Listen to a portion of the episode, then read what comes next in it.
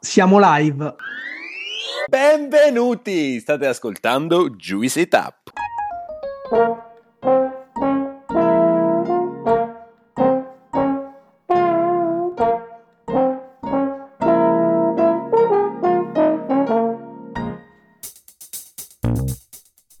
Siamo Gianluca, Alessandro e Claudio, tre amici che si sono conosciuti ai tempi dell'università a Pollenzo. Siamo molto diversi tra noi, ma condividiamo una grande passione per l'enogastronomia, per tutto o quasi tutto ciò che è edibile e potabile. Una di quelle amicizie costruite tra piatti di pasta e bottiglie di vino. Questo spazio si chiama Juicy Tap perché quello che faremo è spremere e tirare fuori tutto quello che c'è di interessante e innovativo nel mondo dell'enogastronomia. Stay Juice, il viaggio è appena iniziato. Sono Claudio e sono qui insieme ad Ale e salutiamo Gianluca che oggi non è riuscito a unirsi a noi.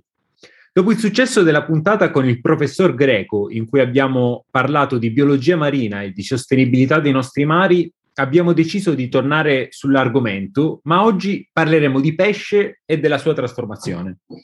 Abbiamo infatti come ospite un ristoratore e chef che ha fatto del pesce il suo marchio di fabbrica. Ha persino scritto un libro intitolato Oltre la frollatura, in cui si parla di tagli di pesce e della frollatura, ovvero una tecnica di maturazione e stagionatura che generalmente viene applicata alla carne, ma che lui nel suo stile di cucina applica appunto al pesce. Oggi siamo con Jacopo Ticchi, chef e cofondatore del progetto Cuori Ebri, che conta tre locali, tra cui Trattoria da Lucio.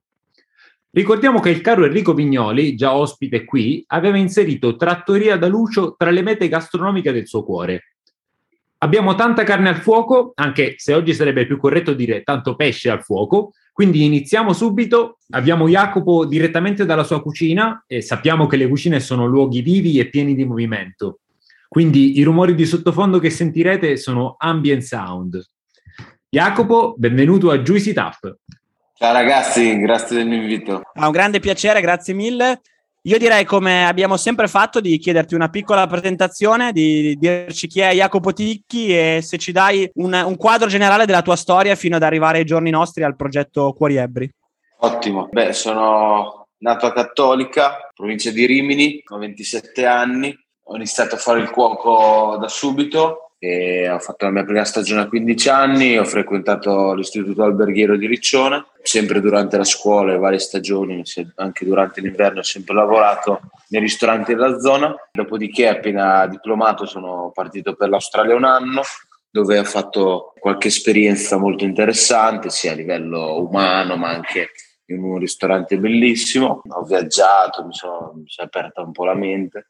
Dopodiché sono andato a vivere a Milano, ho lavorato per quasi quattro anni al Gioia, un ristorante quasi completamente vegano con una stella Michelin da quasi 30 anni, diciamo un'istituzione della cucina italiana dove sicuramente mi si è formata, anche se ovviamente non con la stessa materia prima, ma diciamo nel, nel pensiero una, una, bella idea di, di, cucina puntata sulla materia. Poi ho fatto un, un'esperienza Ibiza, dopodiché sono tornato a Rimini per eh, il piacere di rivivere un po' la vita romagnola e in più perché il progetto Necessaire che era già avviato mi interessava molto, quindi ci siamo quasi cercati con Enrico che è il mio socio e Roberto, ci siamo cercati finché sono arrivato qui e, che, e abbiamo iniziato. Abbiamo iniziato e subito eh, è scoppiata una bomba perché ci siamo trovati subito alla grande, abbiamo iniziato un po' a rompere un po' di regole, a, a fare quello che ci piaceva. Dopodiché, diciamo, lo spazio necessario si è voluto un po' ampliare, no? io con una cucina più formata, dopodiché è nata Trattoria da Lucio, mentre Enrico, il mio socio, ha aperto le noteche, quindi adesso siamo Cuori Ebri, appunto è, è il gruppo che composto da Necessaire, Bistro, Fermente Enoteca e Trattoria da Lucio.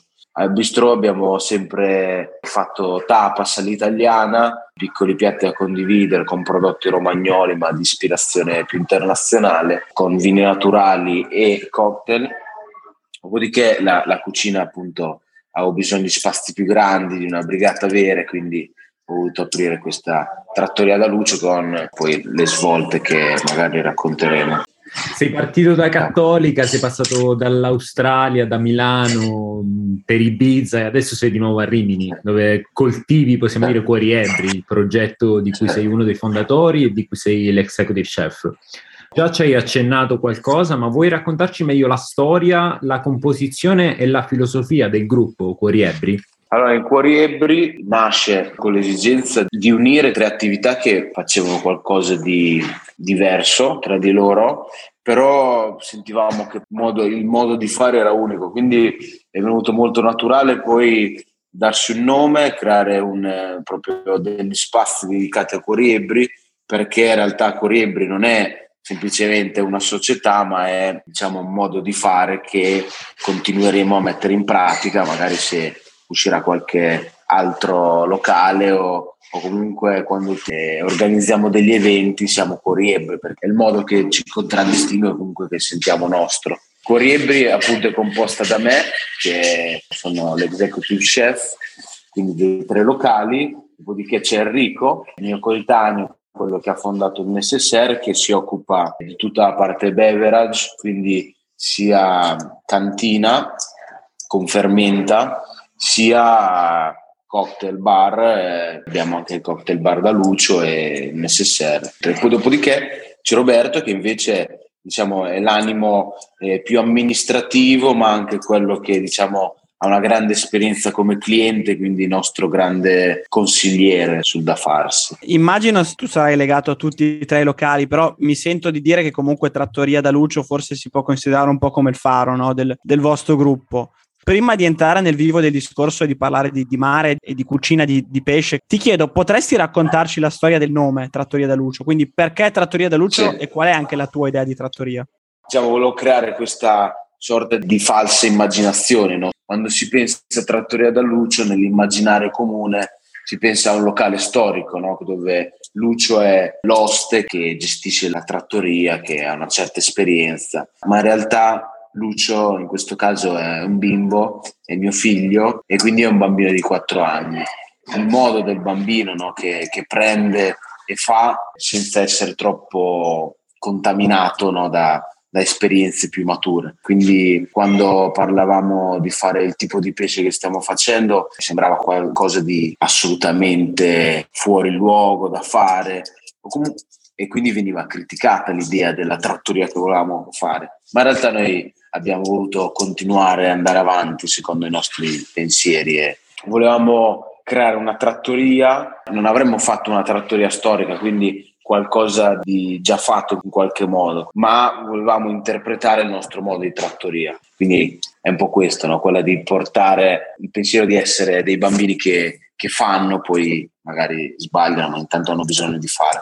E quindi creare quelle, quella cosa delle, penso che sia una cosa, ma in realtà è totalmente un'altra. Stiamo entrando piano piano dentro la, la filosofia della vostra cucina e della trattoria. E vuoi dirci qualcosa in più? Cioè, come questo sentimento di cui ci hai parlato, cioè questa cosa di voler fare mh, come se foste bambini, nel senso mh, dando poca importanza magari a, a, a, cosa pensano gli altri oppure a cosa è giusto e cosa non è giusto. E come questo si traduce poi nella vostra nella cucina? Uh, sicuramente siamo abituati al, al, fatto che il pesce, se di qualità, debba essere servito idealmente sulla barca, no? quindi pescato e servito. E il pensiero che va totalmente contro è quello di servire un pesce dichiarando che è un pesce che ha 15-20 giorni di, di maturazione. Questo è perché si toglie via, si spazza via quella che è la, diciamo, un'ideologia e si guarda quella che è, quella che è la realtà, quella che è la verità scientifica. No? Il pesce, come la carne, può maturare, può maturare dando dei risultati incredibili. Diciamo, sulla carne ormai siamo abituati, era qualcosa di ormai chiaro, ma sul pesce no perché il pesce va male subito. Ma il pesce va male subito per il tipo di conservazione che gli è sempre stata applicata, quindi eh, pescherie piene di ghiaccio e acqua e umidità, pesce tenuto sporco, quindi senza essere eviscerato, e tutta una serie di cose che fanno sì che il pesce vada subito a male. E invece se il pesce viene acquistato estremamente fresco, quindi l'idea di comprare il pesce fresco appena pescato, quella ricerca lì rimane. Selezioniamo il pesce ogni giorno, che sia super fresco, deve essere perfetto, in modo tale da poterlo pulire subito e applicare nella nostra conservazione. Quindi una conservazione dove va a eliminare l'umidità, quindi l'umidità acqua, acqua che porta batteri. E quindi il pesce non viene più conservato sotto vuoto con la plastica in acqua, ma viene appeso, ben pulito alla perfezione, senza usare acqua del rubinetto, ma proprio il pesce una volta che esce dall'acqua del mare non dovrebbe più toccare l'acqua, quindi utilizzando la carta assorbente lo puliamo e poi lo appendiamo in queste celle che hanno la possibilità di controllare l'umidità, l'aria gira e non fa sì che l'umidità ristagni nelle, nelle, nella struttura. Questa cosa permette al pesce di non andare a male. Non andando male può restare fermo. Restando fermo si, si innesca un processo enzimatico per cui le proteine vengono cambiate, vengono destrutturate da questi enzimi che le scompongono. Quindi si, si traduce in un gusto più diretto perché perde anche acqua, quindi si concentra il gusto, ma anche la proteina, essendo più semplice, è più facile entrare nel gusto e il morso è molto diverso, è più morbido, più avvolgente, è più cremoso il pesce. E da qui appunto nasce il, il motivo per cui farlo. Ovviamente il processo iniziale è stato durissimo perché quando ho aperto non avevo persone da cui andare a imparare, a parte Josh Nyland che postava qualche foto su Instagram, che grazie a lui ho iniziato, però è una pratica che ho dovuto sviluppare poi con Ferdinando Giannone, che è un dottore che mi ha aiutato a capire quelle che erano le dinamiche che succedevano. Ah, sicuramente la, la, tecnica della, della frollatura, no? eh, che ciò che, che, si intende è un sinonimo del tuo termine maturazione, è, è, un qualcosa che nell'immaginario collettivo è una tecnica che viene applicata alla carne. Quindi in questo sei stato sicuramente un pioniere e so che hai scritto anche un libro, no? oltre alla frollatura. Ce l'hai già detto, ma fondamentalmente eh, lo stesso taglio di pesce, quindi no? la stessa parte del pesce, frollato e non frollato. Che sensazioni organolettiche differenti hanno i due tagli? Sì. Sicuramente il motivo, i motivi sono due. Uno è il gusto e uno è la consistenza. Il gusto perché? Avendo 100 grammi di pesce, il pesce fresco in 100 grammi ha una certa quantità di acqua, che ovviamente diluisce, e l'altro ha meno quantità di acqua. Quindi, ovviamente, una fetta del pesce frollato essendo leggermente più asciutta, quindi si parla di un 10-15% di umidità in meno, è più saporita perché è più concentrata la carne. E in più questo processo enzimatico fa sì che proprio si sviluppino degli aromi come si sviluppano nella carne. Se si prende una fiorentina di un manzo ucciso da due giorni o uno di ucciso da, da 30 giorni, cambia sostanzialmente il gusto. Il pesce fresco è molto più delicato e a volte impercettibile, ma in realtà chi conosce il pesce sa che, esempio, un rombo appena pescato è immangiabile perché è in rigor mortis, no? quindi le carni dure e il sapore non c'è ancora, è, si deve sviluppare. E poi la consistenza. La consistenza, ovviamente una proteina integra come quella del pesce fresco è diversa da una proteina dove è stata lavorata da, da degli enzimi, quindi è più complessa, morso più duro, invece nel pesce frollato il morso è molto più morbido e avvolgente. In più la frollatura ti permette di cucinare meno il pesce, quindi avere un prodotto più succulente perché non cucinato completamente dove perde tutta la sua sostanza parallelismo per chi ci ascolta potrebbe essere quello di pensare alla differenza tra un'alice fresca e un'alice sottosale, anche se la tecnica di produzione è differente, nel senso che l'alice sottosale è l'acciuga, quindi è meno umida, certo. ha più masticazione, ha anche tutti quei processi che dicevi prima di denaturazione proteica e di conseguenza anche di sviluppo di, di sapori all'interno è importante capire che quando parliamo di pesce frollato stiamo parlando comunque di un prodotto fresco. E veramente capita tante volte che al ristorante la gente percepisca il fatto che è buono il pesce, però sentendola così parlare e poi assaggiando pensava fosse totalmente diverso. In realtà stiamo parlando comunque di, di carne fresca, ok? Quindi non trasformata da sale o affumicature varie che quindi cambiano completamente la tipologia. Stiamo parlando di processi sottili in realtà, ok? Che quasi se uno non lo sapesse non si accorge che quel pesce ha avuto una certa maturazione. Lì sta la cosa incredibile. Il fatto che comunque stiamo servendo pesce freschissimo, la differenza sono, diciamo, quella volontà di far esprimere la materia nel miglior modo. Non è volerla trasformare, proprio è farla esprimere nel miglior modo, quindi concentrare la sua essenza, però mantenerla quella che è. Immagino anche che la dose di sale sia inferiore, visto che il pesce perde umidità e si concentra, corretto? Esattamente, ottima osservazione. Noi usiamo pochissimo sale per conservare il pesce, cuciniamo il pesce senza sale, mettiamo solo qualche chicco di sale in fiocchi sopra il pesce perché, come dire, dà poi il piacere di creare una consistenza e anche aumentare il gusto però a piccoli pezzi perché in realtà il pesce è già saporito di per sé. In realtà per dar sapore soprattutto nei pesci crudi per diciamo stuzzicare quell'umami usiamo esempio concentrati di pesce tipo una collatura di alici delle, delle salse concentrate di pesce poi filtrate che facciamo quindi il sale puro lo usiamo veramente poco. Jacopo, immagino che per arrivare a questo punto, quindi per eh, maneggiare la materia prima con così tanta conoscenza, tu abbia fatto tante ricerche. Ci sai dire se ci sono delle, delle, cucine tradizionali in giro per il mondo che utilizzano questo tipo di trasformazione e se è consumato comunemente da qualche parte? Diciamo che la frollatura in questo modo, quando si sente parlare che si fa da anni, non è la realtà. Perché la frollatura, diciamo, è una tecnica adesso nobile, ok, nuova, cioè non nuova all'idea della frollatura, però qualche anno fa, mettiamo 50 anni fa, non venivano frollate le carni come vengono frollate adesso. Un po' per un concetto culturale un po' perché certi macchinari non esistevano. E il fatto che si dica il pesce frollato esiste da anni e si fa riferimenti a, so, al baccalà non c'entra assolutamente niente, okay? perché sono sistemi totalmente diversi.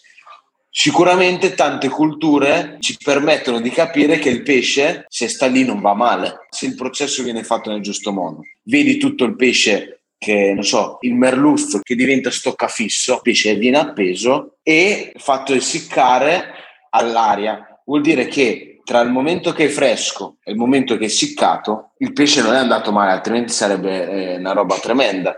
Quella via di mezzo, no? se noi mangiassimo quel stoccafisso invece che dopo un mese di essiccazione, cioè scusa, dopo due mesi di essiccazione, dopo 15 giorni, sarebbe idealmente un pesce frollato. Okay? Infatti, diciamo, lo step successivo che mi chiedono, ma quanto può durare una frollatura? Frollatura può durare finché il pesce non diventa secco, ok? Dopo il pesce non va male conservato in questo modo. Il problema è che poi si inizia a seccare troppo. E quindi, ovviamente, poi parlando di maestri del, del pesce, in Giappone che hanno una cultura molto importante, la frollatura del pesce in alcuni pezzi, ad esempio il tonno, è tra virgolette scontata. Il fatto di aspettare alcuni giorni prima di mangiare certe parti del tonno. Ma parlando anche con pescatori in Italia, in Sardegna, le cernie, eh, i tonni, una cernia che ha una carne veramente incredibile se frollata, ma appena pescata immangiabile da quanto dura e quindi lì è l'idea che bisogna aspettare affinché le proteine si inteneriscano. Poi nel libro che ho pubblicato tutta questa questione viene ampiamente descritta da Ferdinando Giannone, che questo dottore che mi ha aiutato a capire eh, il perché succedeva tutto questo. Oltre ad essere fresco, il pesce sappiamo che può essere più o meno sostenibile, nel senso in base a come viene catturato, oppure in base alla specie, oppure in base a tanti altri fattori, alle zone di pesca, può, essere, può avere un impatto maggiore o minore sull'ambiente. E di questo abbiamo parlato con il professor Silvio Greco, che è un biologo marino, qualche episodio fa, e vorrei trattare in breve anche il tema con te. In base alla tua esperienza e al rapporto che hai con i tuoi fornitori, Potresti darci qualche consiglio a chi ci ascolta su come fare delle scelte più sostenibili quando si acquista il pesce? Allora, ovviamente una, è un argomento molto ampio. Il mondo della pesca, come sicuramente si sarà parlato, è un ambiente veramente borderline sulla sostenibilità. A volte mi viene molto strano pensare al mondo della pesca come qualcosa di sostenibile. E posso più pensare a qualcosa di più sostenibile rispetto a un altro a un'altra cosa perché purtroppo adesso l'amore per il pesce è grande ma dovrei smettere di cucinare pesce ok perché in realtà il mondo della pesca non è sostenibile Sicuramente, come dicevo, lo può essere di più se si acquista, come facciamo noi, pesce derivante dal proprio mare, dove si evita una sorta di trasporto successivo, chilometri in più in eh, mezzi di trasporto. Quello che dobbiamo fare noi è eliminare quello che sono, non so, pesci di allevamento che comunque anche se anche lì ci possono essere più o meno allevamenti sostenibili ma sicuramente eliminando questo tipo di pesce a mio avviso, eliminando quelli che sono prodotti da pesca da strascico, anche se il nostro mercato di Rimini cesenatico quasi tutto è di pesca da strascico perché sui nostri fondali dell'Adriatico è tutta sabbia e fanno solo pesca da strascico. Però il nostro 80% di pesce che consumiamo è pescato all'amo e quindi non è pesca da strascico, perché andiamo su pesci di grosse dimensioni, dove quindi si sta consumando un pesce, non interi banchi di, di pesce tirati su a... Ovviamente poi non posso neanche troppo addentrarmi in questo settore perché non ne ho approfondito troppo. Sicuramente il punto di forza che posso raccontare è il fatto di valorizzare quel pesce lì, valorizzarlo al meglio e tirare fuori il più possibile da, da quella materia lì. Diciamo, quindi il nostro lavoro è proprio avere una bestia davanti a noi e cercare di renderle omaggio, cercando di vedere che ogni pezzo è bellissimo, ogni pezzo ha il suo gusto, ogni pezzo va valorizzato, partendo dalla testa fino alla coda, passando per tutte le frattaglie. No? Quindi da noi, diciamo, tutte quelle parti che non sono filetto, siamo abituati a, man- a immaginare il pesce come due filetti e del, dello scarto da o buttare o farci un brodo, in realtà noi dividiamo un, pe- un, pesce in mille pesti perché il filetto c'è, il filetto è composto da vari pesti diversi, no? quindi c'ho la carne vicino alla testa è diversa da quella vicino alla coda, diversa il filetto superiore da quello inferiore, passando poi per le ventresche, i collari, le, la testa, eh, la coda e tutte poi le frattaglie che in realtà è un mondo incredibile, no? dove io quando ho visto che persone cucinavano le frattaglie ho detto, cioè, una cosa che io sono sempre stato abituato a prendere, a buttare nel bidone senza neanche guardarle, prendere mai in considerazione. Invece quando ho cambiato mentalità ci ho trovato un mondo incredibile e noi ora da Trattoria da Lucio non dico che vanno più le frattaglie, ma eh, se ce ne fossero di più sicuramente ne, ne, faremo, ne cucineremo molto di più. Ora siamo arrivati a, ad avere uno spreco, buttiamo via un 5-8% del peso del pesce, cioè branchie, parti delle frattaglie un po' diciamo inutilizzabili, poco, non so, no, non appetibili. Ma hai parlato di, di, una cosa molto interessante, secondo me molto contemporanea, che è il rispetto della materia prima e l'utilizzare più parti possibili della stessa materia prima. E noi sappiamo che recentemente hai fatto uno stage eh, di, di, un certo livello, ecco, e, e della serie non sì. si smette mai di imparare.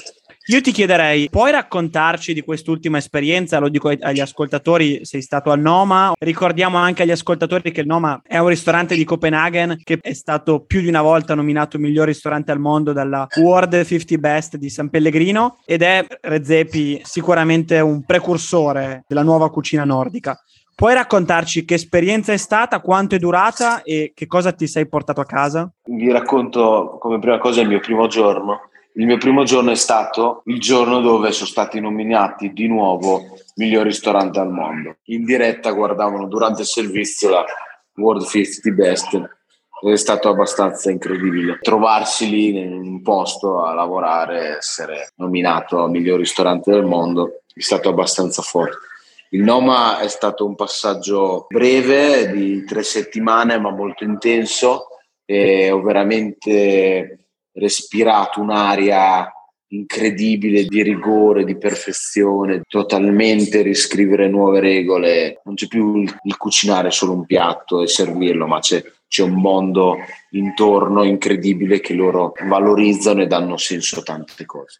Quello che più mi ha lasciato il Noma motivo anche per cui sono andato è stato, io credo, come ho sempre vissuto la cucina, che non conti tanto la, la ricetta o quello che un cuoco sta cucinando, che ovviamente le basi sono importanti, ma quello che più mi interessava capire era il, il, mood con cui venivano fatte le cose. E quindi un certo rigore, un'organizzazione tale, piccoli dettagli che hanno sicuramente in due settimane da quando sono tornato mi hanno di rivoluzionare la mia cucina. Proprio perché io credo che i risultati poi che si traducono in piatti o servizi eccetera diciamo la cosa da coltivare sono le persone che, che li fanno, no? quindi il creare il giusto ambiente, il giusto mood è quello, è quello che ho preso per, per diventare i numeri uno. Ah, grazie mille, ti faccio anche i miei complimenti, insomma, perché devo dire che dopo aver eh, creato, fondato tre locali, rimettersi in discussione e andare là da uno dei migliori, insomma, è sicuramente un qualcosa di molto virtuoso. Puoi parlarci, cioè hai già detto molte cose, del tuo libro nello specifico, come se dovessi venderlo a chi ci sta sì. ascoltando, che cosa, che cosa, troveranno nel sì. tuo libro? Il titolo anche qua vuole già raccontare quello che è il libro, quindi oltre alla frullatura Ovviamente la frollatura è il motivo per cui uno compra il libro, quindi quella di capire sta frollatura cos'è, cosa vuol dire, come si fa. Quindi ovviamente viene spiegato cosa vuol dire pesce frollato e qual è il modo di farlo. Quindi tutta una panoramica sulla frollatura. L'oltre invece racconta tutto il resto, quindi Cuoriebri, la trattoria, il modo, la romagna, il, diciamo quello che è tutto il processo creativo che c'è dietro quindi quali sono i capisaldi della creatività, del processo creativo, e più tutte le ricette divise non in antipasti primi e secondi, ma in parti anatomiche del pesce. Quindi avrà, i capitoli sono composti da ricette con la testa, ricette col collare, ricette con la ventresca, con tutte le interiora, con i vari filetti, eccetera, eccetera, in modo tale da dare proprio una prospettiva sul pesce completa le ricette non sono dosate, non, non c'è prendi due cucchiai, tre cucchiai, 50 grammi di, ma è un racconto della ricetta, da come nasce, dove sta il motivo per cui certe cose avvengono. E ovviamente poi pieno di fotografie stupende fatte dal grande Lido Vannucchi, la persona con più esperienza nel campo della food photography, dove appunto applica diciamo, uno sguardo veramente maturo sulle cose c'è il contributo di Ferdinando Giannone, dottore che appunto un, nel capitolo tecnico-scientifico eh, racconta in modo molto serio e specifico quello che succede nella frollatura, prendendo in, in causa non solo il pesce ma anche la carne, quindi abbinando i due mondi. E poi ci sono io. Importantissimo, chiaramente. Hai parlato di, di, ricette che sono incluse nel, nel, tuo libro. A questo proposito mi viene in mente una curiosità. È possibile fare, secondo te, se l'hai provato o se pensi di provarlo, degli insaccati o comunque dei trasformati che sono più simili al mondo della carne partendo dal pesce? Diciamo che il mondo della, del salume di mare nasce sicuramente prima della frollatura del pesce. È un, è un, argomento che non amo particolarmente perché credo che il salume di mare abbia un problema di per sé. I salumi di mare, chiamati, non so, mortadella di pesce spada o bresaola di tonno, almeno nella, nel mio pensiero, hanno un problema di creazione di aspettative che vengono sempre distrutte. No? Quando io penso alla mortadella io ho la mortadella di maiale, che è qualcosa di incredibile, poi mangio la mortadella di spada e purtroppo non, non mi soddisfa, ok?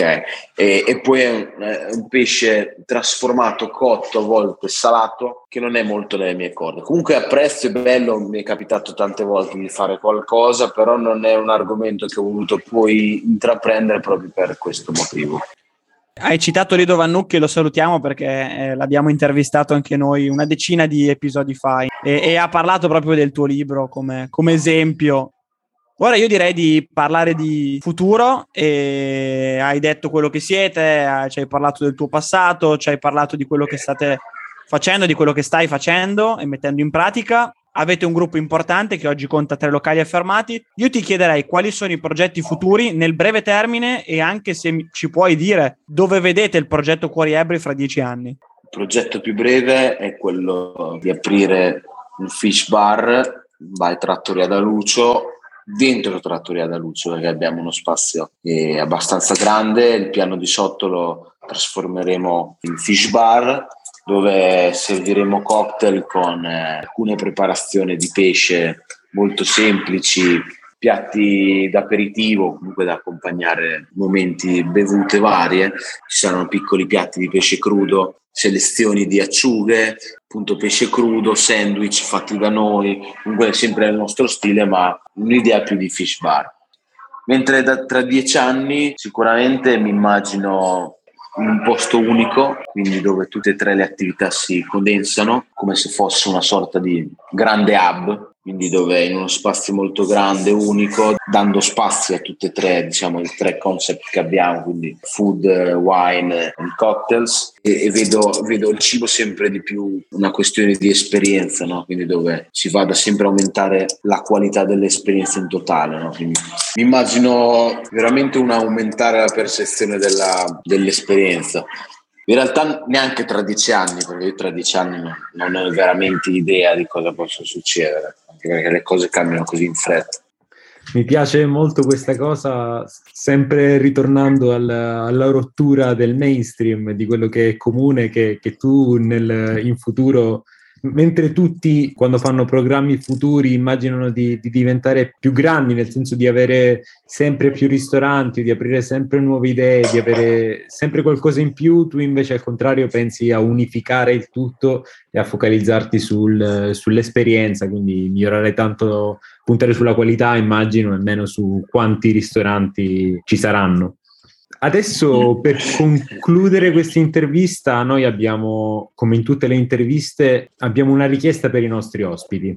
Il momento finale si chiama Momento piccola pasticceria e come in un ristorante alla fine di un, di un menù, alla fine di un pasto, mentre nei ristoranti ci sono dei pasticcini, noi chiediamo un consiglio su un libro, un podcast, un film, un album, qualsiasi cosa che possa essere di ispirazione a chi ci ascolta perché è stato di ispirazione per te durante il corso della tua formazione?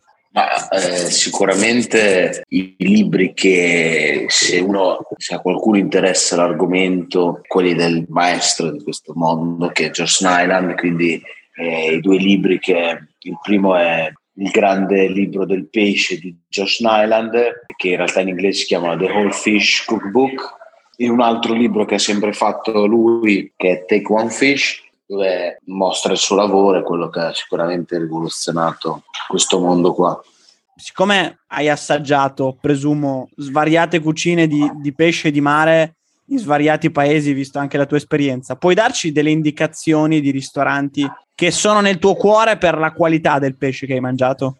Nella zona un'interpretazione bella del pesce di Romagna, il pesce dell'Adriatico, è sicuramente Guido, che è un ristorante con una stella Michelin, che mi piace un sacco come valorizzazione del pesce povero della, della, Romagna, quindi portando il pesce povero a un livello successivo. Quindi diciamo con quella qualità del servizio, quella perfezione dell'esecuzione, ma col pesce nostrano, un pesce piccolo. Un tuo o un nostro conterraneo, insomma, perlomeno nella stessa regione, visto che sono emiliano. Sì, sì, sì. Jacopo, io ti ringrazio di cuore, davvero, è stata una bellissima chiacchierata, ho imparato moltissimo, ehm, sicuramente. Credo che però il modo migliore per imparare sia o acquistare il tuo libro, non, sei, non siamo stati pagati per dirlo, oppure venirti a trovare al ristorante. Quindi grazie mille, ci vediamo presto, speriamo, e un abbraccio. Grazie, grazie a voi ragazzi. Ciao Jacopo, anche da parte Ciao. mia.